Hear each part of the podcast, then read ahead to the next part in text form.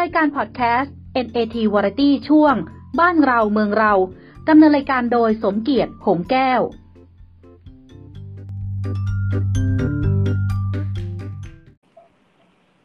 สวัสดีครับท่านผู้ฟังที่เคารพพบกับสถานี NAT Variety เป็นประจำทุกสัปดาห์นะครับ ในรายการบ้านเราเมืองเรา episode ที่ 15 ก็เราก็ดำเนิน ถึงที่15แล้วนะครับ ท่านผู้ฟังดำเนินรายการโดยกระผมสมเกียรติหวงแก้ว วันนี้เป็นวันที่ 13 วันศุกร์ที่ 13 มีนาคมนะครับ ขอย้ำนะครับท่านผู้ฟังวันศุกร์ที่ 13 มีนาคมนะครับ วันนี้ก็อาจจะเป็นตัวเลขไม่ค่อยดี ผีอาจจะหลอกได้นะครับสำหรับผู้ที่เชื่อโชคลางในด้านตะวันตกนะวันที่ ที่สิบสามไม่ค่อยดี แต่ในทางโหราศาสตร์ไทยและจีนหรือฝั่งตะวันออกนี้วันนี้เป็นวันดีนะครับเป็นวันที่เอ่อเลิกตังกงนะครับ เลิกตังกง เป็นงานที่ดี ดีทุกอย่างเลย ยกเว้นห้ามแต่งงาน แล้วมันจะดียังไงล่ะ แล้วก็ห้ามเริ่มต้นธุรกิจในวันนี้ นะครับนอกนั้นดีหมดทำอะไรดีหมดนะครับ แต่ยกเว้นสองสิ่งนี้ ก็ลองไปคิดดูนะครับ เดี๋ยวบอกล่วงหน้าเลยก็ได้ แล้ววันพรุ่งนี้วันที่สิบสี่ก็โคตรไม่ดีนะครับ โคตรร้าย แต่สำหรับดาวโจนนั้นผู้ที่ประกอบอาชีพเป็นโจรอันนี้ไม่ได้ด้วยความเคารพไม่ได้ให้เป็นความรู้นะครับ ไม่ได้ส่งเสริมให้เป็นโจรกันนะครับ ในเลิกยาม เลิกยามนั้นวันพรุ่งนี้จะเป็นเลิกยามดีของการโจรขึ้นบ้านอะไรเงี้ยแต่โบราณมานะครับ เราก็ต้องพูดกันบ้างไม่งั้นศาสตร์เหล่านี้มันก็จะหายไปนะโจรพรุ่งนี้โจรจะรุ่งเรืองนะคนดีจะภาษาขออนุญาตใช้ภาษาโบราณนะครับโจรรุ่งเรืองคนดีชิบหายนะครับท่านผู้ฟังขออนุญาตนะครับ ล่ะแล้วหลังจากนั้นวันที่สิบห้าสิบหกสิบเจ็ดสิบแปดจะเป็นวันดีหมดเลยครับดังนั้นใครจะจัดการชุมนุมอะไรต่ออะไรก็วันพรุ่งนี้อย่านะครับ วันพรุ่งนี้ถ้าท่านเป็นคนดีนะอย่าทำนะแต่ถ้าท่านเป็นคนเลวจะประกอบกับสิ่งเลวๆก็วันพรุ่งนี้ครับด้วยความเคารพไม่ได้แนะนำให้ทำดีทำเร็วทำชั่วนะครับ ตามหลักศาสนาโตๆกันแล้ว ท่านก็รู้ว่าทำสิ่งไหนดี สิ่งไหนไม่ดี นะครับ เอาเป็นว่าวันนี้เป็นวันศุกร์ที่สิบสามเป็นวันดีแต่ห้ามแต่งงาน ห้ามแต่งงาน ห้ามมีกิจกรรมทางเพศ ห้ามธุรกิจอะเป็นมายาวนานแล้วนะครับ ท่านกำลังฟังรายการบ้านเราเมืองเรา โดยกระผมสมเกียรติหงแก้ว แล้วก็มีคุณนพพรหอเนตรวิจิตเป็นนักนิเทศศาสตร์ ซึ่งอยู่ในสายกับเรานะครับ สวัสดีครับ คุณนพพรครับ ครับ สวัสดีครับคุณสมเกียรติแล้วก็ท่านผู้ฟังที่รักนะครับวันนี้เกินยาวแล้วกันนะฮะคุณสมเกียรติ ครับก็ก็ไม่ได้เจอกันตั้งเจ็ดวันนะครับ ก็ยาวซะหน่อยให้มันหายคิดถึงกันตอนนี้ยอดคนฟังของเราก็โดยรวมก็ร้อยกว่าคนแล้วครับ นับว่าก้าวหน้ามากจากเดิมเนี่ย มีแค่สองคนสามคนและสี่คน ครับ เราก็ นะเป็นธรรมดาของการจัดพอดแคสต์อะมันต้องใช้เวลานิดหนึ่งครับคุณนพพรบ้านไกลเวลาน้อย วันนี้มีเรื่องอะไรมาคุยกันครับ วันนี้ก็มีเรื่องร้อนๆครับหลายเรื่องนะฮะโดยเฉพาะเรื่องที่เป็นประเด็นก็คือ จากเรื่องโควิดสิบเก้าที่เรารายงานกันอยู่มาหนึ่งๆแล้วก็ประชาชนเนี่ยเห็นข่าวอยู่อย่างต่อเนื่องนะฮะซึ่งว่าล่าสุดมีการพบผู้ติดเพิ่มใน ประเทศไทยอีก 11 คนอะไรประมาณนี้เมื่อวานเนี่ยนะครับ แล้วก็มีการตื่นตระหนกกัน แล้วก็มีการพูดถึงเรื่องของแมสคือหน้ากากอนามัยหน้ากากนะฮะตัวหนึ่งแล้วก็เรื่องของเจลล้างมือ แต่อันเนี้ยที่มันเป็น Talk of the Town ที่เป็นประเด็นร้อนเลยเนี่ยฮะมันจะเป็นเรื่องของหน่วยงานราชการ กับหน่วยงานราชการไทยฟ้องกันเองอ๋อครับครับด้วยความเคารพนะฮะ อันนี้อันนี้ก็เป็นเรื่องมาสองสามวันแล้ว อันนี้สืบเนื่องมาจากเรื่องของเอ่อที่มีการแถลงข่าวของกรมศุลกากรด้วยความเคารพอย่าฟ้องเราเลยนะครับอย่าฟ้องเราอันนี้คือคือเราเรารายงานให้ฟังแล้วก็เราก็จะพูดกันถึงในเรื่องของว่า การทำงานที่ท่านพลเอกประยุทธ์จันโอชานะครับ นายกรัฐมนตรีท่านพยายามบอก กับประชาชนทุกทุนว่า เดี๋ยวนี้เราทำงานเป็นแบบบูรณาการทุกหน่วยงานร่วมกันประสานงาน แล้วก็ร่วมกันแอลอะไรล่ะนะผมผมเลยไม่แน่ใจคำว่าบูรณาการกับประสานงานเนี่ยเนี่ยอันเดียวกันหรือเปล่า กลายเป็นประสานประสานงานคือเอ่อไม่ไม่ใช่ประสานงานนะประสานงานรับประทานรับประทานก็แยกกันรับประทาน แยกหม้อแยกอะไรกัน ฉะนั้นเวลาทำงานเนี่ย ไม่มีทางหรอกครับท่านผู้ฟังไม่จะเอ่อ มารวมกันได้ครับมันมันก็เลยเป็นประเด็นวันนี้นะครับ ซึ่งเป็นประเด็นที่เราเรียกกันว่าใหญ่พอสมควร เพราะในเรื่องนี้นะครับ หลังจากที่กรมศุลกากรมีการแถลงข่าวนะฮะในเรื่องของการส่งหน้ากากอนามัยอะสามร้อยสามสิบตันนะฮะซึ่งเป็นข้อมูลที่กรมการค้าภายในเนี่ย เดือดร้อนอืมซึ่งล่าสุดเองนายวิชัย โภชนกิจเนี่ยนะฮะอธิบดีกรมการค้าภายในเนี่ยก็ออกมีการออกมาชี้แจง พร้อมทั้งฟ้องดำเนินคดีกับปอทก็คือการลงข้อมูลอันเป็นเท็จ ในโลกโซเชียลอะไรประมาณนี้กับทางโฆษกของกรมศุลกากรนะฮะในเรื่องที่กรมศุลกากรเคยมาแถลงข่าวว่า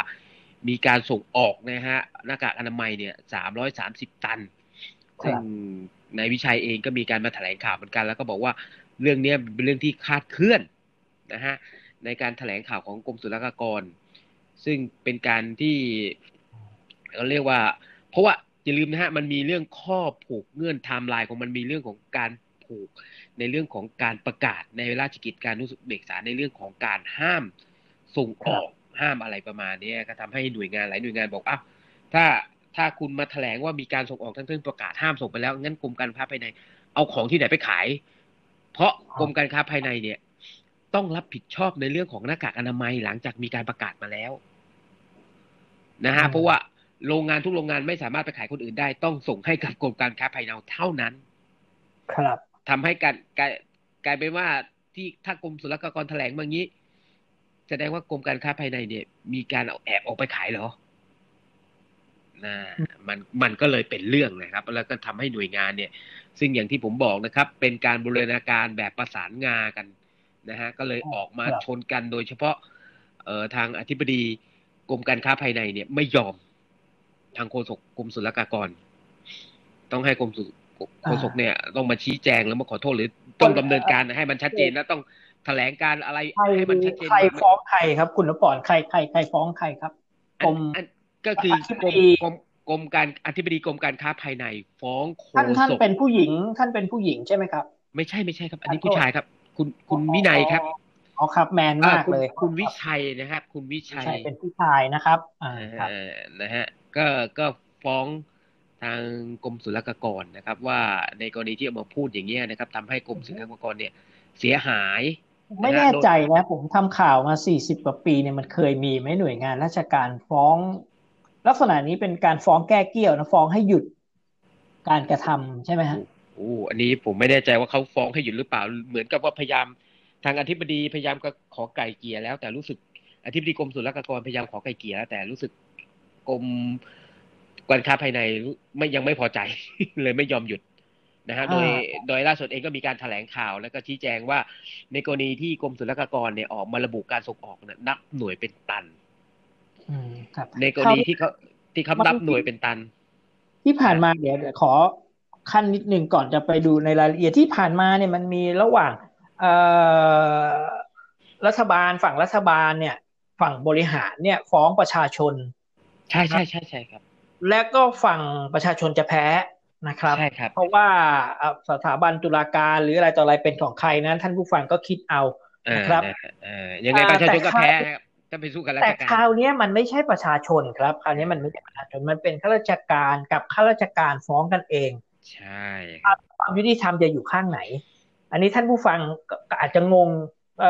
ผู้สื่อข่าวอย่างพวกเราก็ยังงง เพราะว่าเรายังเราไม่มีสถิติเก่ามามามามามาคอยวิเคราะห์ มันจะเป็นทางไหน มันจะเป็นทางไหนใครจะควรจะชนะ ควรจะส่งฟ้องไม่ฟ้อง นี่แต่ถ้าเป็นประชาชนเนี่ย ฟ้องรัฐเนี่ยนะครับ ก็ไม่ถึงแล้วครับ ไม่ถึงอาจจะไม่ถึงขั้นอายการอาจจะถูกปรับแค่ชั้นของพักครับไปถึงอายการก็ยกฟ้องแต่คราวเนี้ยมันน่าสนใจก็คือราชการฟ้องราชการ เออก็ครับคุณบอกคุณคุณสมเกียรติครับอย่างถ้าเกิดประชาชนฟ้องราชการเนี่ย มันก็จะมีไอ้เรื่องของเอ่อองค์กรที่ว่าอ่าเขาเรียกองค์กรอปทการปราบปรามทุจริตในภาครัฐ นี่คือประชาชนฟ้องฟ้องรัฐได้ โดยใช้อปทนะครับ ก็แล้วเขาไปตรวจสอบคนแล้วที่เขารับไหมที่ล่ะเป็นครับธุรแล้วเขารับไหมเวลาประชาชนไปไปร้องเขาไอ้หน่วยงานที่คุณว่าเนี่ยเขารับไหอย่ามอย่าอย่าว่าแต่นั่นยากเลยครับ ขนาดไอ้ศูนย์ร้องเรียนต่างๆไอ้ทั้งไปฟ้องราชการเองรู้สึกจะไม่ไม่มีอะไรคืบหน้าไปสักเท่าไหร่เลย หรือไม่ก็อาจจะนิ่งอยู่แถวนั้น กลไกทางนี้มันไม่ค่อยดีอะครับเอเพอราะฉะนั้นเราแล้วหลักหลักมันมันก็เป็นอย่างนี้ยนะครับ ในกรณี ซึ่งในกรณีเนี่ยมันส่งให้เห็นถึงอะไรฮะ คุณสมเกียรตินะครับ ผมจะชี้ให้ชัดๆนิดหนึ่งในกรณีนี้เราคงไม่ไปพูดว่าทำไมเขาถึงต้องไปฟ้องกันทำไมกรมการค้าภายในต้องไปฟ้องกรมศุลกากรอะไรเงี้ย ซึ่งอาจจะมีการครับคือสาเหตุอันเนี้ยนะครับ เป็นเรื่องของการตีความหรือการคิด หรือการแถลงเอาแต่ฝ่ายเดียวของส่วนราชการ ซึ่งอันเนี้ยผมบอกได้ชัดๆเลยว่า มันเป็นเกือบทุกหน่วยราชการ ที่ชอบอนุมานตัวเลข อ่าอืมครับอ่า อันอันนี้เอาทำไมผมปวดทำไมผมถึงถึงไปโยงในเรื่องอนุมานตัวเลขตัวนี้ อันนี้นะครับ มันมีก็คือในอ่าผมขอยกยกเคสตัวอย่างอันนี้ก่อน ในกรณีของกรมศุลเอ่อกรมการค้าภายในฟ้อง ในเรื่องของกรมศุลกากรที่ออกมาแถลงข่าวว่ามีการส่งออกผ้าอ่าหน้ากากอนามัยถึง 330 ตันเนี่ยนะฮะ ซึ่งกรมการค้าภายในเนี่ยออกมาพูดบอกว่าเฮ้ย ในกรณีนี้อะคุณจะมาใช้หน่วยเป็นตันไม่ได้ เพราะว่าเอ่อ กรมการค้าอืมภายในเวลาขายหน้ากากอนามัยเราจะนับเป็นชิ้นอืมเราไม่ได้คบนับเป็นตัน ฉะนั้นถ้าบอกว่าส่งออก330ตันเท่ากับทั้งหมด8ล้านชิ้น ซึ่งเขาบอกว่ามันมันจะไปส่งออกได้ไงในเมื่อคณะกรรมการไม่อนุมัติแล้วจะอนุมัติจะส่งไปได้ไง หน้ากากอนามัยที่ใช้อะส่งออกประเทศเนี่ยต้องขออนุมัติการส่งออกก่อนหน้ากากไม่ใช่สุ่มสี่สุ่มห้าออกไปเพราะอีกอย่างมันมีกฎหมายควบคุมแล้ว มันเป็นสินค้าควบคุม ถ้าจะส่งครับออกไปเนี่ยซึ่ง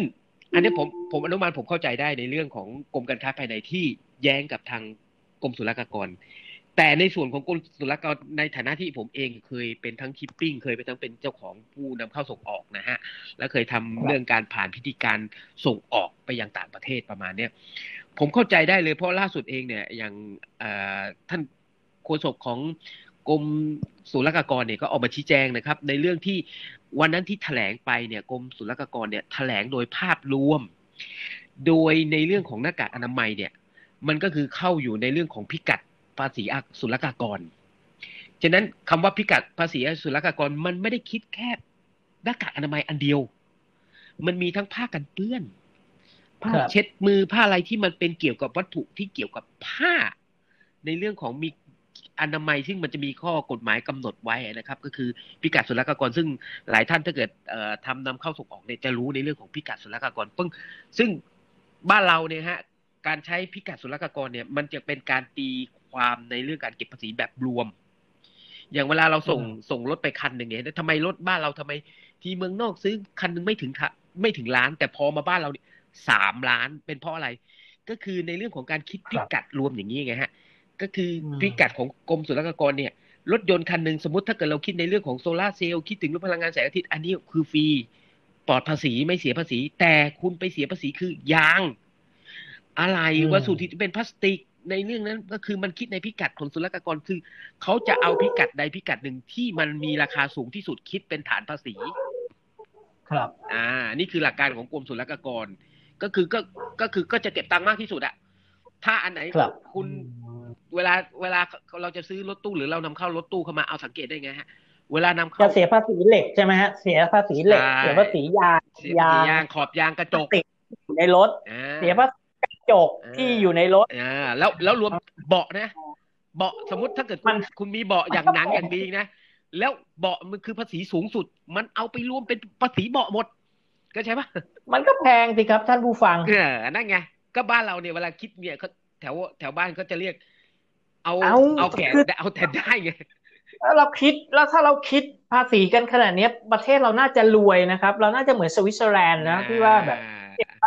สี่สิบเปอร์เซ็นแล้วก็เวลาเขาหกอายุหกสิบเนี่ยนี่เขาไม่ต้องทำอะไรเลยเขามีเงินเดือนเป็นแสนอ่าอะคุณคุณเอาพักผ่อนคุณสมเกียรติคิดคิดแบบนี้คิดเหมือนผมเมื่อสมัยก่อนนะโอ้ถ้าเราเอาภาษีสูงสุดหมายความว่าใช่บ้านเราก็ต้องฐบลบ้านเราก็ต้องมีบ้านเราต้องรวยแบบใช่ภาษีขนาดนี้อืมแต่อย่าลืมนะครับ เจ้าหน้าที่ศุลกากรผมไม่ได้ว่าเจ้าหน้าที่นะฮะแต่เจ้าหน้าที่ศุลกากรคือ Accept เนี่ยเขาจะเป็นคนคิดพิกัด แล้วเขาจะบอกว่าอันนี้ตีโดยรวมแล้วโอ้คุณต้องเสียเลทภาษีสูงสุด แต่บางทีแม้คุณนำเข้าบ่อยจังคุณใช้เลทคุณใช้เลทต่ำสุดก็ได้อ๋ออ๋อมันมีจะโยกไปมีมันมีมันอยู่ที่การวิเคราะห์ของเจ้าหน้าที่ไงฮะ ว่ามีสูโคเอี่ยวกัน คุณจะขึ้นไปเลทสูงสุด หรือคุณจะขึ้นมาลงมาเลทต่ำสุด หรือคุณจะอยู่เลทตรงกลาง คุณเคยขอโทษรับคุณเคยเห็นเจ้าหน้าที่แบบนี้ เอ่อจนบ้างไหมคุณเคยเห็นเจ้าหน้าที่แบบนี้ขับแท็กซี่นอกเวลางานไหมอะเอาเอาผคุมณเคยเห็นผมคนอาชีพอย่าอย่าอย่าคุณอย่าเอ่ยตำแหน่งมานะ เดี๋ยวเราถูกฟ้องไม่ไม่ผมผมไม่ได้เอ่ยตำแหน่งแต่ผมจะเอ่ยอาชีพนี้ ผมจะบอกให้ครั้งหนึ่งนะฮะสมัยหนึ่งครับนะครับ กรมศุลกากรอันอันนี้ต้องพูดถึงเรื่องเก่าเมื่อเกือบสิบปีที่แล้วนะฮะนะครั้งหนึ่งนะครับ ถ้าเกิดท่านที่เคยขึ้นไปนำเข้าส่งออกขึ้นไปขึ้นไปบนกรมศุลกากร ท่านจะเห็นนะเวลาทำเรื่องใบขนใบอะไรเนี่ย ต้องมีเด็ดแบงค์ติดกับใบขนไปด้วยนะ อะไรนะ อะไรแบงค์แบงค์ เหน็บแบงค์อะแบงค์ยี่สิบไม่แบเอางค์ไม่เอาห้าสิบแบงค์อะไรเงี้ยคุณจะเอามันมันคุณจะเอานั่นนั่นคุพูดณจะถึเอางสมัยก่อนไงพูดได้ไหมไม่เอาเอออ๋อ๋อสมัยก่อนใช่ไหมสมัยก่อนเมื่อสมัยก่อนมันจะเป็นอย่างนั้นอ๋อสมัยนี้เขาโอนตังกัน เอ้ยไม่เอาสิเมื่อสมัยก่อน แต่ปัจจุบันเนี่ยไอไอการเน็ตเนี่ยเขาไม่ให้แล้วเขาถือว่าคุณทำผิดกฎหมายคือถือคืออ่าถือใช่มันผิดถือว่าฎหมยคุณยุคนี้ไม่ถือว่าตู่คุณไม่มีเขาเรียกอถืยากอว่าคุณอะไรนะ ให้สินบนเจ้าหน้าที่ ใช่ครับเออผมยืนยันเออนะที่ฮะผมต้องเป็นต้องยืนยัน เพราะว่าถ้าผมไม่ยืนยันเนี่ย ผมจะถูกฟ้องได้ใช่นะผมยืนยันว่า รัฐบาลนี้ไม่มีโกงครับเออใสสะอาดทุกกระทรวงทบวงกลมครับครับอะครับครับก็เจ้าหน้าที่ครั้งหนึ่งเจ้าหน้าที่ศุลกากรนะฮะคนที่จะมาดะที่ด่านมีอะไรเนี่ยนะฮะถึงบอกว่าเป็นเจ้าหน้าที่เกรดเอนะครับ จะระดับเกรดเอนะฮะระดับกรมศุลกากรนี่อย่าแตะอย่าไปแตะระดับอย่าเกรไปดเอแตะอะเอามันมันก็เลยจะเป็นอย่างนี้ยครับเขาก็เลยใช้ไอ้เรื่องของพิกัดศุลกากร ก็เลยเอามารวมแล้วในการแถลงข่าววันนั้นนะฮะของโฆษกศุลกากรเอง ก็แถลงในภาพรวมของพิกัดภาษีอากร ซึ่งมีการส่งออกในลักษณะแบบนี้พิกัดตัวนี้ก็คือสามร้อยสามสิบตัน ซึ่งถ้าไปแยกในใบขนในรายละเอียดแล้ว อาจจะมีหน้ากากอนามัยน้อยมาก หรืออาจจะไม่มีก็ได้ แต่เนื่องจากว่าหน้ากากอนามัยเนี้ยมันอยู่ในพิกัดภาษีตัวนี้ที่มีการส่งออกไปมูลค่าเท่านี้ ก็คือเขาดูตัวเลข แต่ว่าใช่ไม่ครัใช่บไปดูที่ของ ไม่ไปไม่ดูใช่ว่าไปที่เจขอปุ๊บโอ้ยหน้ากากอนามัยนี่เจอเลยไม่ใช่นี่แต่อะคเขารับดูที่เลขอืมนี่ไงฮะ ผมถึงบอก ผมถึงบอกว่ารัฐบาลประเทศไทยเนี่ยฮะข้าราชการไทยเนี่ยฮะ ไม่ชอบกันชอบใช้คำว่าอนุมานม ชอบใช้ตัวเลขแบบนี้แล้วอนุมาน ซึ่งครั้งหนึ่งผมเคยพูดในหลาย ๆ การนะครับ ในเรื่องของเอายกตัวอย่างง่าย ๆ อย่าง ก่อนที่นักท่องเที่ยวเราจะหายไป ตอนนั้นเรามีนักท่องเที่ยวจีนเข้ามาเยอะมาก ครับ เราก็อนุมานกัน เราก็อนุมานนะครับ โดยหน่วยงานการท่องเที่ยวของประเทศไทยในตัวดีเลยนะครับ ออกไปแถลงข่าวโอ้วันนี้นะครับ มีประชาชนซึ่งเป็นชาวจีนเดินทางเข้าประเทศไทย ในจำนวนที่ ตอนนั้นกี่ล้านอะสิบล้านคนสิบเยอะมากล้านคนครับ สิบล้านคนแล้วทำให้มีเงินสะพัดหมุนเวียนในประเทศไทยแสนล้าน โอ้โดยเขาตีถ้าหัเป็วนว่าเขาถ้าโดถ้ายเป็นอย่างนั้นจริง เราเราก็ต้องรวยดิเศรษฐกิจเราต้องดีสิถ้ามันอ่าเป็นแบบนั้นก็ก็นี่ไงก็เพราะคุณไงอนุมานกันใช่ไหมอ่าเขาคุณอนุมานแล้วคุณไปตีตัวเลขกลมๆแล้วคุณไปตีว่า นักหนึ่งคนนักท่องเที่ยวคนหนึ่งจะต้องใช้เงินประมาณสี่พันฉะนั้นเข้ามาล้านคนก็ต้องสี่สี่ร้อยล้าน สี่พันอนุล้านมานแปลว่าอะไรอนุมานนี่แปลว่ามั่วได้ไหมหรือแปลว่าประมาณหรือแปลว่าอะไร ประมาณการนะครับ อนุมานก็เรียกเราเรียกเราเรียกศัพท์ภาษาไทยประมาณการนะครับ ประมาณการว่าเราจะได้เงินประมาณหนึ่งแสนสองแสนแบบแต่แต่ถ้าถ้าถ้าใช้คำว่ามั่วได้ไหมเพราะว่าคำว่าประมาณการกับคำว่ามั่วเนี่ย ผมพูดตรงๆ คือใกล้เคียงกันมันมีเส้นบางๆกั้นอยู่ ใช่ มันมีเส้นบางๆ เพราะคุณมั่วมาว่าคุณจะได้เงินสี่แสนคุณมั่ว คุณเอาอะไรมามั่วขนาดนั้น คุณมั่วอะณคิดก็ไปได้ยังไงเอามั่วแบบมีหลักการไง ก็นี่ไงก็ตัวเลขคนเข้ามา ก็ก็สมัยก่อนเมื่อตอนที่นักท่องเที่ยวจีนเข้ามาประเทศไทยบ่อยๆ เราเจอเรื่องทัวร์ศูนย์เหรียญจำได้ไหมจำได้ครับจำได้ไหมครับ แล้วทัวร์ศูนย์เหรียญนะครับ คุณสมเกียรติก็ทำข่าวก็เคยเห็นใช่ไหมฮะทัวร์ศูนย์เหรียญจีนเดินทางเข้ามาปุ๊บเขาไม่ได้ใช้เงินในเมืองไทยเลยนะครับ เขาใช้เงินกับทัวร์กลุ่มทัวร์ที่เขาล็อกล็อกล็อกล็อกล็อกเข้าไปร้านอาหารของจีนที่เขาล็อกไว้แล้วไปซื้อของไปซื้อร้านของจีนที่เขาล็อกไว้แล้ว เงินกลับจีนเขาหมดเลย แล้วคนจีนเขาก็มาซื้อกิจการอะไรเต็มไปหมดแล้วในบ้านเราอะอ่าใช่ไหมเราแล้วตอนนั้นก็เกิดเรื่องเออแล้วแล้วคุณไปตีความอนุมานว่าอุ้ยนักท่องเที่ยวเข้ามาสิบล้านคนจะต้องมีเงินสะพัดแล้วมันสะพัดกระเป๋าใครฮะอ่าว่าเราเราเราโง่เองอะเราไม่ต่อสู้ไง เราเราเห็นเขาทำเราก็ไม่สู้เขาเราก็ไม่คือเออคือจริงๆเามันมีข้อกฎหมายที่กำหนดได้ไงฮะ ก็ก็ก็อย่างที่บอกครับ ก็ตัวเลขก็ก็ ราชการไทยนะครับ ก็ชอบอนุมานแบบนี้ไงครับ แล้วก็อนุมานคิดไปเองเออไปเอง แต่เพียงผู้เดียวแล้วก็บอกจะพูดว่าเศรษฐกิจดีอย่างนี้ทั้งที่คนชาวบ้านเองนักท่องเที่ยวเองหน้าแห้งหน้าเหี่ยวจะบดียังไง ยุคหนึ่งนะครับ คุณอืมนพพรยุคหนึ่งเนี่ยในอดีตครับที่ผ่านมาการที่จะเป็นข้าราชการเนี่ยมันโคตรยากเลยนะครับเออต้องครับสอบปพนะครับครับต้องสอบนู่นสอบนี่แล้วก็ต้องกลับมานั่งรอฟังผล แล้วต้องเป็นครับหัวกะทิจริง ๆ เลยระดับหมู่บ้านเนี่ย มันต้องเก่งแบบ ใช่ไหมครับ แล้วแล้วเดี๋ยวนี้มันเป็นอะไรอะครับข้าราชการทำไมถึง เอ่ออะไรแบบนี้อะครับแล้วถ้าผู้ฟังเติมเอาเองเติมไม่ได้อ่ามันมันมันมันมันพอพอข้าราชการอย่างนี้เสร็จปุ๊บเนี่ยก็ก็มีนักการเมืองที่มาจากทหารที่มีไอโอคอยหนุนหลังเข้าไปอีกเนี่ย มันก็ มันมันจะไปทางไหนอะผมก็เออนะแล้วมีโควิดเข้ามาเนี่ย มันสะท้อนให้เห็นถึงการบริหาร ตอนนี้เราบริหารอะไรกันบ้างครับ ในโควิด เนี่ย เมื่อวานเพิ่งจะตั้ง เมื่อวานวันที่สิบสองมีนาคมครับร้อยหกสามเพิ่งจะก่อตั้งเอ่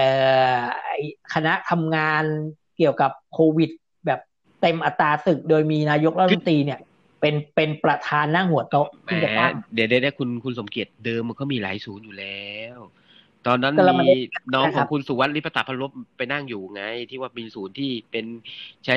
เอ่อรัฐมนตรีว่าการสำนักนายกรัฐมนตรีดูแลไงนะนะมีอยู่แล้วอ๋อเป็นศูนย์ แต่ศูนย์อันนั้นไม่มีอำนาจแค่รวบรวมข่าวเฉยๆแล้วก็รายงานนายก เอาเอาอ่างั้งั้นคุณคุณคุณคุณไปไปไปให้หอยม่วงเนี่ย รวบรวมให้ก็ได้ หอยม่วงก็มีทหารเป็นอธิบดีอยู่ นั่นโอ้ยแหไม่ละไม่มีแล้วไม่มีแล้วคุณก็ว่าแล้วเอาประเด็นแล้วเขาไม่อยู่แล้วเหรอ เออไม่เอาคนก็ยันั้งนอยู่เขารู้จักเขารู้จักกับผมตั้งแต่ยศร้อยร้อยโทนะ สมัยก่อนนั่งอยู่ที่กรมป่าไม้ถ้าถ้าคุณนพพรจะจำได้สมัยยศร้อยโทเนี่ยเรียกพี่ผมทุกคำเลย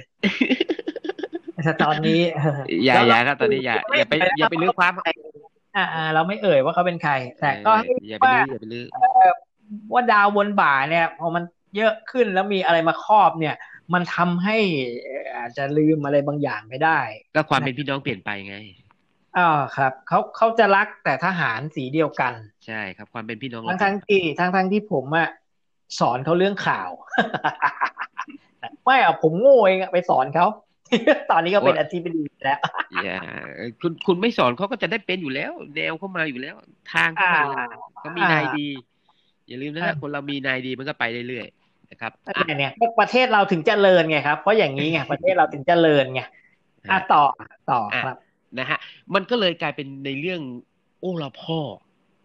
นะครับของของการอนุมานของหน่วยงานราชการไทยนะฮะที่ก็ก็ก็ที่สรุปว่าสรุปว่าไอ้เรื่องไอ้เรื่องหน้ากากที่ว่าส่งเกินส่งอะไรต่ออะไรก็ใช่สรุปครัว่าบมันเป็นเรื่องของความเข้าใจผิดของสองหน่วยงานใช่ครับ มันมันซึ่งมันเป็นเรื่องคือจซึ่งริงอๆอะนุก็พยายามจะจะจะจะขอเข้าเคลียร์ว่าเฮ้ยคุณเข้าใจผิดนะ ไอ้นี่เออไอ้เคลียร์กูจะฟ้องอย่างเดียวอ้าวก็เพราะว่าเขาแต่บอกว่าในที่ที่ผ่านมาก็คือทางคุณวิชัยเองนะครับ ก็มีการชี้แจงนะครับว่าจริง ๆ ในการส่งออกเนี่ยนะครับเขาบอกเออเขาก็มีตัวเลขยืนยันมานะครับ เพราะว่าเขาบอกว่าจริง ๆ ที่มีการขออนุญาตนะฮะในการส่งออกนะครับคือทั้งหมดมันห้าสิบสามล้านชิ้น อย่าลืมนะฮะกรมการค้าภายในนับเป็นชิ้นนะฮะไม่ได้นับเป็นตันครับหนึ่งชิ้นเนี่ยมันแค่ประมาณสิบกว่ากรัมเอง อ๋อครับ นะฮะ แล้วก็บอกว่าส่งออกไปแล้วก็คือ 12.7 ล้านชิ้นเท่านั้น แล้วก็ยกเลิกคำขอร้อง 16 ล้านชิ้น คงเหลือ 37 ล้านชิ้น อยู่ในระหว่างพิจารณา 24 ล้านชิ้น อีก 7 ล้านชิ้นขึ้นไปก็เดี๋ยวเนี่ยก็จะบอกว่ากำลังขออนุญาตเลยซึ่งยังไม่ดำเนินการส่งไปได้ตามที่กรมศุลกากรชี้แจงว่า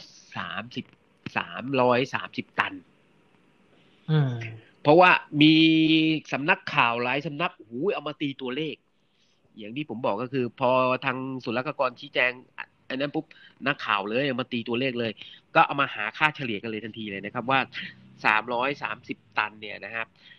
ช่างกับมันก็น้ำหเลนัยกหนึ่งชิ้นได้เท่าไหร่เพราะหนึ่งชิ้นคือแค่กรัมเดียวถูกไหมสิบกว่ากรัมนะนะมันก็เลยเอาไปคูณคูณคูณคูณก็กลายเป็นสองร้อยล้านชิ้นโมันก็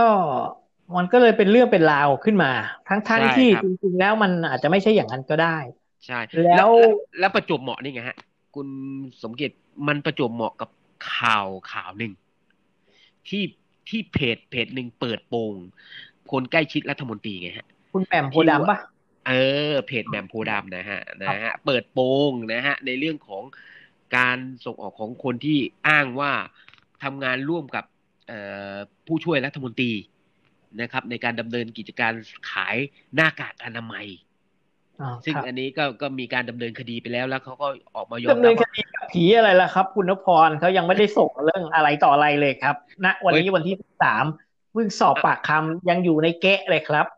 เอาเหรอฮะเอาผมนึกว่ายังดำเนินคดีมันเพราะเพราะเขาเขาผิดข้อจะหาดำเนินที่ชัดคเจนดีเลยยังไงวันนี้อยู่ในในชั้นสอบสอบสวนสอบปากคำอยู่หาหลักฐานอยู่ยังไม่ได้ส่งอายการยังแล้วยังเราต้องส่งสอบอายอีกเหรอการมันจะมียังต้องระยะเวลาสามสิบวันในการส่ง ถ้าโอ้ยนี่ภายในอันนี้คุณยังไม่ส่งเสร็จปุ๊บเนี่ย มันก็ก็หลุดขาดขายอายุก็หลุดความอืมันจะเออมันจะไปโอ้โหคุณอย่าหวังเอาคุณอย่าหวัเอางแล้วรัแล้ฐวถ้าบาลเกิดรัฐบาลทหารไอโอคุณอย่าหวัง โอ้อาตายหาแล้วที่คือเขานับตั้งแต่เขาโพสต์เนี่ย ตั้งแต่วันที่หกกุมภาพันธ์ป่านนี้ก็หลุดแล้วดิคดีก็ก็ต้องหลุดสิเพราะเขาโพสต์ก็ถ้าข้อความก็ถ้าไม่ส่งในอายการก็ก็ถ้าไม่ส่งอายการก็หลุดหลุดใช่ไหมคุณนพรโอ้ดีคุจัณงเลนยพรสมัยคุณทำหนังสือพิมพ์เนี่ยที่สุพรรณ คุณครับโดนฟ้องถูกไหมฮะถูกคุณถูกลองถูกครับลองลองดูคุณก็เหมือนกันแหละ คุณโดนครับฟ้องปุ๊บอะจอนั้นคุณมีอิทธิพล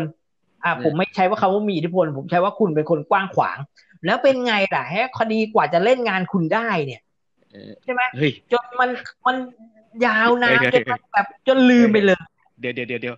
ไม่ใช่ว่าก่อนจะเล่นงานผมนะเล่นผมตั้งสามปีเนี่ยนะก็ก็ใช่ไงใช่ไหมแล้วแล้วทำอะไรคุณได้อะก็ก็ทำอะไรคุณไม่ได้ไม่นี่ไม่นี่คุณไอเดี๋ยวเดี๋ยวก่อนอันนี้ขอแก้ขอแก้ตัวนิดนึงไอที่ทำผมไม่ได้เพราะผมพูดถึงเรื่องจริงอะถูกถูกไอ้อันนั้นใช่ไงเราเราเราอันอันเราไม่อันนั้นไม่เราอยู่เราลงจริง เพียงแต่ว่าไอ้คำพูดของเราที่ที่ลงไปเนี่ยคือนักข่าวของเราเนี่ย ใช้คำพูดที่รุนแรงไปหน่อย โอเค ในเรื่องสารสารก็ว่าผมนะครับ ในการพาดหัวหรืออะไรเนี่ย อย่าใช้คำว่า ซึ่งซึ่งสมัยนั้นตอนก่อนจริงๆเนี่ยนะ ผมอะเป็นที่ปรึกษาของสมาคมองค์การบริหารส่วนตำบลแห่งประเทศไทย ซึ่งตอนนั้นมีคุณนพดลตอนนี้เป็นสสไปแล้วคุณนพดลแก้วสุพัฒน์เนี่ยนะฮะพักไหนเป็นพักไหนนายนายกสมาคมพักท้อนถิ่นไทยนะครับของคุณชัดนะครับ คุณชัดตะปูอ๋อนะครับพี่ชัดอืมอ่านะครับ พี่ตั้มนะฮะตอนนั้นพี่ตั้มเป็นนาอ่ายกมีมีมีมีคนเคยบอกผมนะว่าเล่นการพนันเนี่ย ไม่เคยเห็นใครรวยจากการเล่นการพนันไอ้คนแบบเนี้ยผมอยากจะแบ็ค แบ็คปากมันจริง ๆ เลยแบ็คด้วยปากมันโอ้ยแม่มันเกิดมาไม่เคยเห็นใครรวยหรือสร้างตัวได้จากการเล่นการพนันเลยเนี่ยอยากจะแบ็คเลยอะต่อครับเอ้ยอันอันอันนี้เขาไม่ได้รวยด้วยสร้างทุนกันเฮ้ยผมไม่ได้พูด ผมไม่ได้พูด ผมขัดจังหวะคุณเฉยๆว่าโอเคโอเคโอเคเฮ้ยทำไมเข้าใจชอบมาพูดกันว่าว่าเอ้ยการพนันน่ะมันไม่ได้ทำไม่เคยทำให้ใครรวยหรอกอะไรเงี้ยเออรู้รู้สึกจะไปไกลเดี๋ยวอันตไม่รายไม่เดี๋ยวจะโดนมันมาแทรกอ้าวไม่มันแทรกแทรกนิดแทรกหน่อยโทษอ้าวผมไม่ได้ว่าใครผมไม่ได้ว่าพี่ชัด ก็ก็สมัยตอนนั้นนะนะฮะผมเองผมเป็นที่ปรึกษาของนายกสมาคมอบตแห่งประเทศไทยนะครับแล้วแล้วมันก็มีคำพูดหนึ่งมันคำลอยๆว่าคำว่าอบตเนี่ย แล้วเขาก็ไปพูดกันว่าอบตเนี่ยอืมแปลย่อมาจากคำว่าอมทุกบาททุกสตังค์อ๋อสมัยนั้นใช่ครับใช่ครับเออแล้วมันก็เลยคำเนี้ยก็เลยฟ้องเขาก็เลยเอาคำเนี้ยมาหยิบมาฟ้อง อะไรประมาณเนี้ยซึ่งซึ่งโอเคเราก็เข้าใจว่า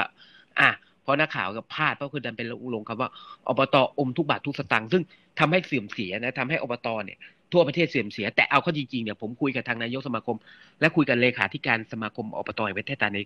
คุณเอ่อที่เอ่อคุณธีรศักดิ์นะฮะคุณธีรศักดิ์ก็คือพี่พี่หมีนะฮะ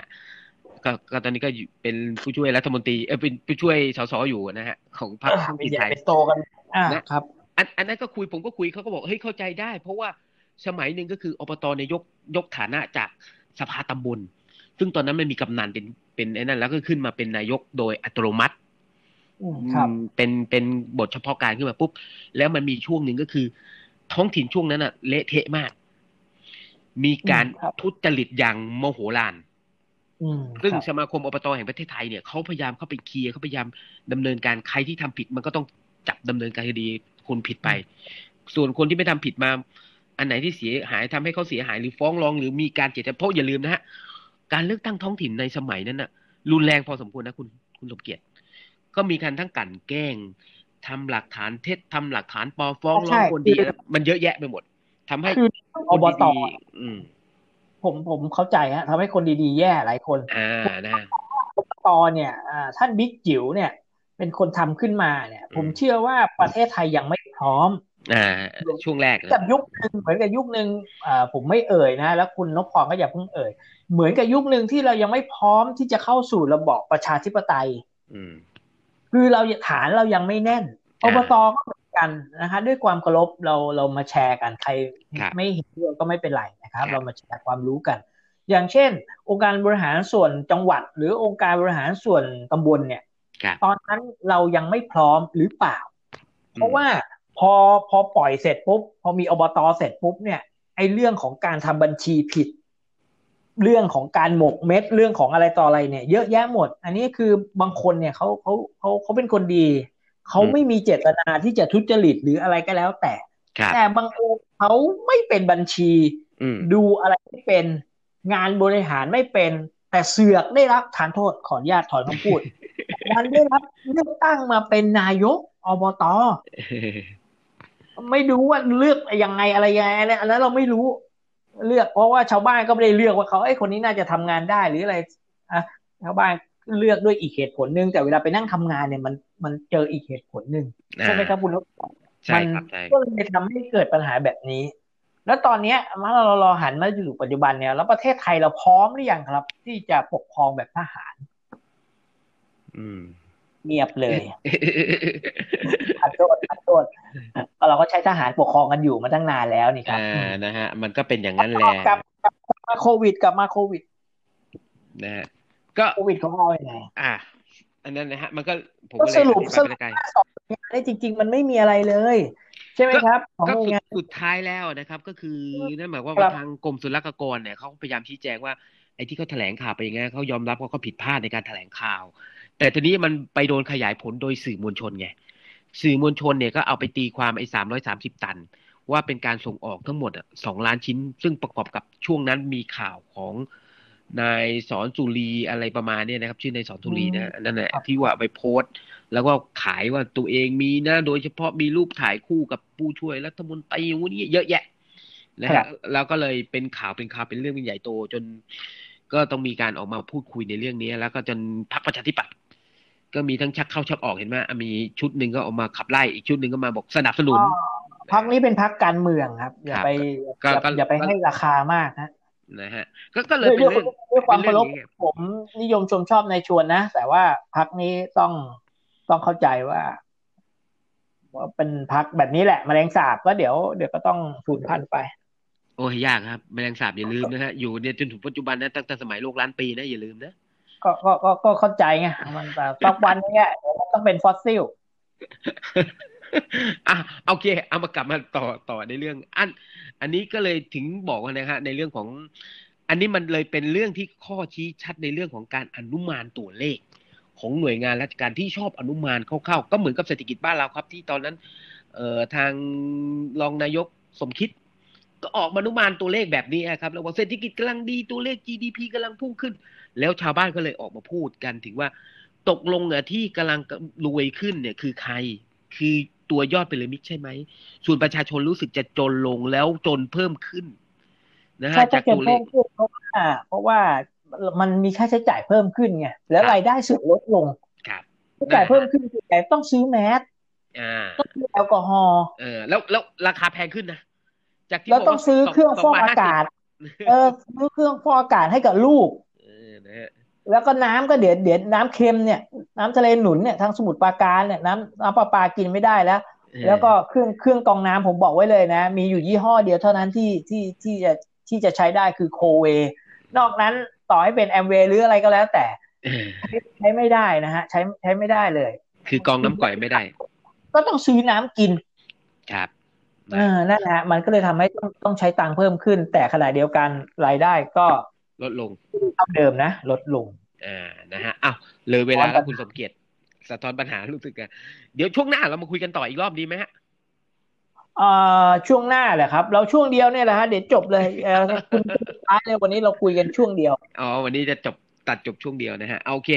งั้นงั้นก็เนี่ยฮะ ก็บทสรุปก็ทำให้เอ่อซึ่งซึ่งล่าสุดเองวันนี้ก็มีการแถลงข่าวกันอยู่นะครับ แล้วก็ มีการดำเนินเดี๋ยวยังไง วันนี้ผมจะติดตามข่าวมาให้ให้ทราบกันอีกว่า ตกลงแล้วกรมการค้าภายในจะดำเนินการต่อไปในเมื่อกรมศุลกากรเนี่ย ยอมรับผิดแล้ว ยอมมาขอโทษยอมมาอะไรแล้ว แล้วจะดำเนินการต่อไป คุณคุณนพพรอย่าไปพูดอย่างนั้น เขาไม่ได้ผิด เขาชี้แจงในในในในในหลักการของกระทรวงเขาของกรมเขาของงานที่เขาทำงานที่เขาทำเขาชี้แจงแบบนี้ไงใช่ใช่ใช่งานชี้แจงเขาก็เป็นแบบนี้ แต่กระทรวงของคุณน่ะไม่รู้ เพราะว่า เพราะว่ามันสับก็ก็คนละสับแล้วใช้สับคนละสับแล้วอ่านะใช้ภาษาคนละภาษากันแล้วในการทำงานแล้วก็แยกกันทำงาน ไม่ได้รวมกันเองไม่ได้มานั่งแบบอะไรกันก็คือต่างคนต่างทำฉะนั้นความเข้าใจเนี่ย มันไม่มีไอ้กรมอืมกรมศุลไม่ผิด ผมเชื่อว่าไม่ผิด แล้วก็กระทรวงพาณิชย์ ก็ไม่ผิดกรมการค้าภายในไม่ผิดเรื่องนี้ไม่มีใครผิดเลย มีแต่ไอ้ปื้ดนะฮะไอ้มัปืนนผิด มันเป็นเรื่องของความเข้าใจผิดกันเท่านั้นเองนะครับ อันนี้ก็ก็ฝากฝากเรียนท่านผู้ฟังเอาไว้ว่าจริง ๆ มันไม่มีอะไรในกอไผ่แล้วฮะหรือบางอาจจะมีก็ได้ แต่ว่าเท่าที่เห็นเนี่ยเราต้องให้ความเป็นธรรมกับรัฐบาลนะครับ รัฐบาลก็ถึงแม้ว่าความฉลาดจะมีในระดับหนึ่งแต่เขาก็พยายามทำเต็มที่ส่วนไอ้พวกที่ใช่ไหมคุณพรพวกที่พยายามที่จะหาเศษหาเลยเขาก็ต้องพยายามของเขาเต็มที่ครับ อ่าส่วนเราเราก็พยายามเต็มที่ในในในส่วนของอ่ากฎหมายได้กำหนดนะเราก็พูดอะไรกันมากก็ไม่ได้อ่าใครนะอัจฉริยะ ใช่ใช่คุณอัจฉริยะนะครับอัจฉริยะนี่แต่ก่อนนี่เดินต้อยๆอยู่แถวกองปราบเนี่ยผมก็นะเอ่อโอ้ยคุณเปว่าเดี๋ยวนี้เขาดังจะตายอยู่แล้ว โอ้ยเขาเปิดโปงเรื่องเยอะแยะเฮ้ยแต่เขาโอเคนะ โทรไปก็ยังจำได้ยังยังยังเออยังก็จำได้ ก็ถือว่าโอเคไงฮะ ถ้าจก็ไม่เหมือนไม่เหมือนบางคนหรอกยศร้อยโทว่าไงครับพี่ โอ้โหนะพี่เอ้ยกาแฟก่อนครับพี่ โอ้โหพอขึ้นนายพลแล้วเอ๊ะใครคุยคุยไปก่อนเลยจำไม่ได้ อะไรอย่างเงี้ย หรือบางคนเป็นอธิบดีแล้วยังงงเลยแต่ก่อนนะ สมัยอยู่ C สี่ C ห้านี่แข่งแรลลี่แบบปาดหน้ากันนะำเออเส้น เอ้ยเดี๋ยวเขาจำได้จำได้จำได้จำได้อ๋อจำได้นะคุยกับผมยังตาลอยเลย เอ๊ะอะไรวะก็ที่เราโกงเขามาไง เออเขาแล้วเขาก็มาว่าเขาก็มาเดินไล่หลังแล้วก็หามาก็พูดเลยก็เราละเฮ้ยโกงเอ่อล่าสุดผมผมก็ไปแข่งแรลลี่ก็ไปเจอแกอีกไงฮะผมก็เลยขับรถเนี่ยก็เลยก็ยังก่อนจะก่อนจะออกสตาร์ทก็ยังยืนสัมภาษณ์ตอนสัมภาษณ์กันก็ยังยืนแซวกันอยู่เลยเขาบอกเนอะทำให้นึกถึงพี่แอดเลยอะ แกก็หัวเราะขึ้นมาอืมทันที ใช่ใช่ใช่ใช่ใช่บอกเออ ตอนนั้นเขาก็อะไรนะก็เลยแซวว่า เอ้าก็คุณเป็นแก๊งกันไม่ใช่เหรอตอนนั้นน่ะแรลลี่ผมก็นั่งหัวเราะผมก็เลยหัวเราะก็นั่นแหละครับเอเอออก็มันอย่างนั้นก็มันก็คราวที่แล้วตอนนู้นสมัยนู้นแล้วก็เราจัดนะฮะซึ่งซึ่งอันนั้นเราจัดก็คือ เราก็จัดจริง ๆ เราก็เป็นการช่วยเหลือ ซึ่งอันนั้น เราก็ไม่ได้สปอนเซอร์อะไรกับใครมากเท่าไหร่นะถูกไหมเราอ่าเราเราเราเราพายเราพายเรือให้โจรนั่งไม่เป็นไรหรเออกอนะฮะสมัยนั้นเราแค่ช่วยเหลือบางอย่างนะช่วยเหลือ ให้ป่าไม้อ่ามีกิจการมีอะไรประมาณนั้นนะนั่นแหละนะฮะและไอ้และและไอ้คนที่แข่งแรลลี่กับเราเป็นอธิบดีแล้วเนี่ยก็เออก็ยังจำได้เนี่ยแต่บางวันนี้ผมไปแข่งนะวิ่งสเปซสปาขนาดเก็บอาซีอย่างเต็มที่เลยนะโอ้ไม่ติดรางวัลอะไรคเลรับยเออ ทำให้นะทำให้รู้ว่าแต่โอ้สมัยนั้นที่เราได้รางวัลมารางวัลชนะเลิศเนี่ยเอาถ้าเราต้องไม่โกงเราจะได้เหรอไม่โกงเราจะชนะเหรอบ้าไม่งั้นบ้าอธิบดีเขาจะมาบอกแล้วว่าเฮ้ยโกงเขาไม่ได้เรียกเขาไม่ได้ว่าโกงเขาบอกเฮ้ยปล้นกันดีกว่าเออใช่ใช่ใช่ไอ้ปล้นกันนี่มันก็แหมเราก็เอะเออ แล้วก็ซึ่งแต่ซึ่งจริง ๆ มันก็กิจกรรมนะฮะ เราก็อย่างที่บอกแล้วเราทำมันก็เพื่อช่วยป่าไม้ใช่มันมากก็กว่า จริง ๆ ก็คือใครจะมัได้นเราไม่ได้ช่วยนะเราเราถูกหลอกให้ช่วยไงฮะกันนั่นไงช่วยอยู่ไหนยังหาไม่เจอเลยช่วยนะฮะเป็นรางวัลเท่าไหร่เออสามหมื่นห้าหมื่นยังไม่อันอันสมัยนั้นเยอะอันนั้นคือนักข่าวสมัยนั้นนักข่าวโดนหลอก เออไอ้นักข่าวนี่โง่ที่ไหนเลยโดนหลอกเออนะฮะก็เป็นอีกหนึ่งเรื่องเป็นรางวัลที่ประสบการณ์อุ้ย มีหลายคนนะฮะอะเคยมาแซวๆผมว่าบอกโอ้เนี่ยประสบการณ์เยอะจังเลยนะทำไมไม่เขียนพ็อกเก็ตบุ๊กล่ะเล่าแต่ละเรื่องเนี่ยโอ้มันเสียแล้วคุณตอนเนี้ยห้าเล่มละห้าสิบาทไปขายหน้าเซเว่นไม่มีใครซื้อเลยหนังสือก็ไม่มีใครอ่านแล้ว นั่นน่ะสิฮะเออเออจะเขียนเก็บไว้พิมพ์แล้วก็รองานศพตัวเองเหรอ แล้วก็แจกเราอะไรเราเงี้ยเรามันคงทำแบบคุณวิกรมไม่ทันแล้วมั้งครับเพราะคุณวิกรมเขาสมัยก่อนยัง ทำตอนนี้เขายังทำผมอยากเป็นคนดีผมจะเฮ้ยเป็นคุณดีวิกรมเนี่ยอะไรผมเฮ้ยผมได้เนี่ยผมได้มาเล่มหนึ่งเนี่ยมีลายเซ็นด้วยเนี่ยโอ้นะฮะเดี๋ยวให้ให้รออีกสักห้าสิบปีก่อนผมจะประมูล ตอนนี้ผมไล่เก็บไล่เก็บหนังสือเก่าหมดเลยเพราะว่าผมรู้หนังสือพิมพ์หนังสือจะไม่ค่อยพิมพ์กันแล้วอ่าใช่ใช่ใช่เพหนัราะงสือก็จะหายากจะเริ่มมากพิมพ์น้อยลงจะหายากฉะนั้น ตอนนี้ผมเก็บหมด ผมไปร้านขายหนังสือเก่าอะหนังสือเล่มหนึ่งมูลค่าสองร้อยบาทมาขายห้าสิบาทผมเห็นแล้วโอ้โห ผมรีบซื้อเลยอืมเพราะว่าของเก่าเนี่ย อะไรที่มันตีทะเบียนเป็นของเก่าแล้ว ราคามันจะต้องมากกว่าราคาปกอ่าเล่มละสองร้อยบาทเนี่ย ล่าสุดนี่ผมปล่อยหนังสืออะไรไปเล่มหนึ่งนะเอ่อมูลค่าสองร้อยบาท ผมปล่อยไปในราคาห้าร้อยบาทอืมเขาบอกว่าแพงเพราะเรื่องผีเรื่องเรื่องเรื่องที่มาของผีอ๋อก็คือมันเป็นมันเป็นเอ่อเป็นมันเป็นความรู้ แล้วก็บอกว่าผีแต่ละผีเนี่ยคืออะไรเป็นผีอะไรอะไรยังไง มันเป็นแบบบันทึกไว้ค่อนข้างจะเป็นอ่าวิชาการหน่อย แต่ว่าเป็นเรื่องผีอ่า มูลค่าสองร้อยบาท ผมขายห้าร้อยบาท คนที่มาซื้อผ่านเน็ตเนี่ยเขาบอกว่าแพงอืมลดให้หน่อยเพราะว่าเล่มเนี้ยคุณไปหาซื้อที่ไหน คุณหาซื้อได้คุณก็ไปหาซื้ออืมผมต้องขายเล่มนี้ เพราะว่ามันเป็นหนังสือเก่า และมันไม่มีใครพิมพ์ครั้งที่สองแล้ว แล้วมันจบเลย คุณต้องไปค้นหาตามร้านขายของเก่าเล่มละสิบบาทหรืออะไรคุณเสียเวลา แต่ถ้าคุณอันนี้ไปเนี่ยหนึ่งคุณไม่เสียเวลาแล้วคุณได้หนังสือที่มีคุณค่าแล้วมันเก่า อืมร้อยถ้าคุณซื้อผมขาย ถ้าคุณไม่ซื้อ ผมก็โชว์ไว้อย่างนี้แหละ ทรมานใจคนเอา อะไรอย่างเงี้ยอะอันนี้อันนี้เทคนิคนะครับ ใครที่ฟังอยู่ว่าไอ้ยุคยุคเนี้ยมันมีอะไรก็เก็บเก็บไว้อย่างเช่นหนังสือเนี่ยอื มมันจะไม่มีกันนะ มันจะอ่ามันจะขอยังไงก็เก็บสะสมกันไว้ใช่ไหมฮะโอเค อ่าครับ ก็ก็แล้วก็ต้องซื้อเอ่อเครื่องดับเพลิงไว้ด้วยนะครับ ซื้อซื้อยาฆ่ามอดก่อนนะผมผมโดนซื้อยาฆ่าโดนอ่าโดนอ่าโดนปลวกเจาะเละหมดเลย พูดพูดถึงอ่าไอ้สิ่งเหล่านี้ท่านผู้ฟังต้องต้องระวังเวลาเก็บหนังสือเนี่ยท่านต้อง มีไอ้ไอ้ยาเนี่ยฉีดมอดฉีดอะไรต่ออะไรเนี่ยไว้ด้วยรอดไว้นะฮะเพราะของผมนี่แล้วโดนเจาะทั้งบ้านเลยนะฮะเออเละหมดเลยแต่ผมเนี่ยที่ก็บไว้ผมเออผมมีวิธีวิธีหนึ่งก็คือบ้านผมเนี่ย ถ้าช่วงปิดฤดูเนี่ย ช่วงที่ไอ้พวกมอดพวกอะไรพวกเนี้ยมันมาเนี่ย ผมจะพวกช่วงหัวค่ำเนี่ยผมจะปิดไฟผมจะไม่เปิดอืม แล้วผมจะรอให้มันไปบ้านอื่นให้หมดก่อนสักประมาณทุ่มหนึ่งเนี่ยอืมผมถึงจะเปิดอ๋อเพราะว่าช่วงเนี้ยไอ้ตัวแมงเม่าเนี่ยมันมาพอมันมาเนี่ย ปีกมันหลุดพอปีกมันหลุดเสร็จปุ๊บมันเข้าบ้านครับไปอยู่ตรงไม้คราวนี้แล้วบ้านอะ ยิ่งบ้านใครได้เงียบ เช้าไปทำงานค่ำกลับบ้านเช้าไปทำงานค่ำกลับบ้านเงียบเงี้ยมันก็จะเจาะอยู่แบบหนานเลย อิ่มหมีพี่มันเออฉะนั้นเอาหลักการเนี้ยไปใช้ก็คือเอ่อช่วงหัวค่ำอย่ารีบเปิดไฟ และ อ่าในบ้านของเราเนี่ย พยายามมีเสียงบ้าง เปิดเพลงหรืออะไรให้มันนี่นั่นอย่าให้มันเงียบจนเกินไปมันจะชอบ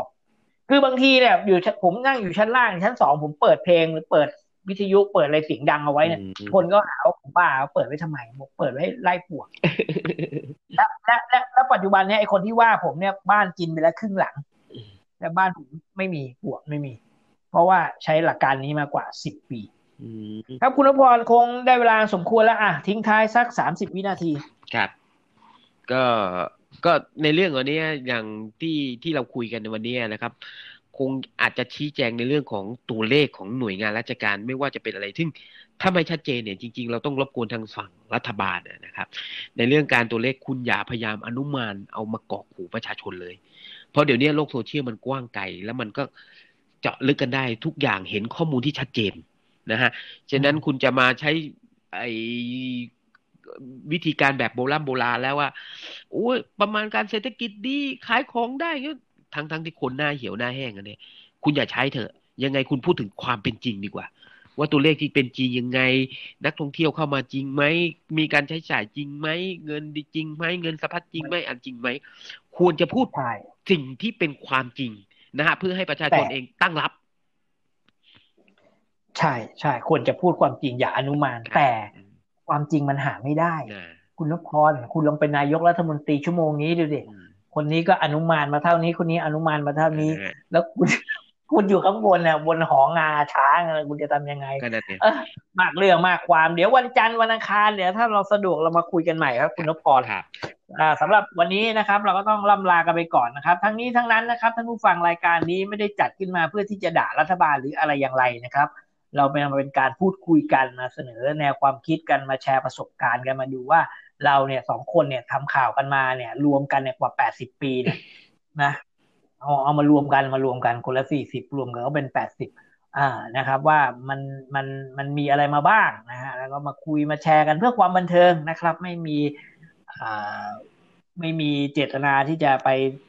กดดันใครหรือไปทำร้ายใคร หรือจะให้ใครลาออกหรืออะไรยังไงไม่มีนะครับ ใครจะอะไรยังไงก็เรื่องของคุณนะครับครับแล้ววันนี้ก็ต้องล่ำลากันไปก่อน ขอให้ทุกท่านโชคดี มีเงินใช้ สวัสดีครับ สวัสดีครับ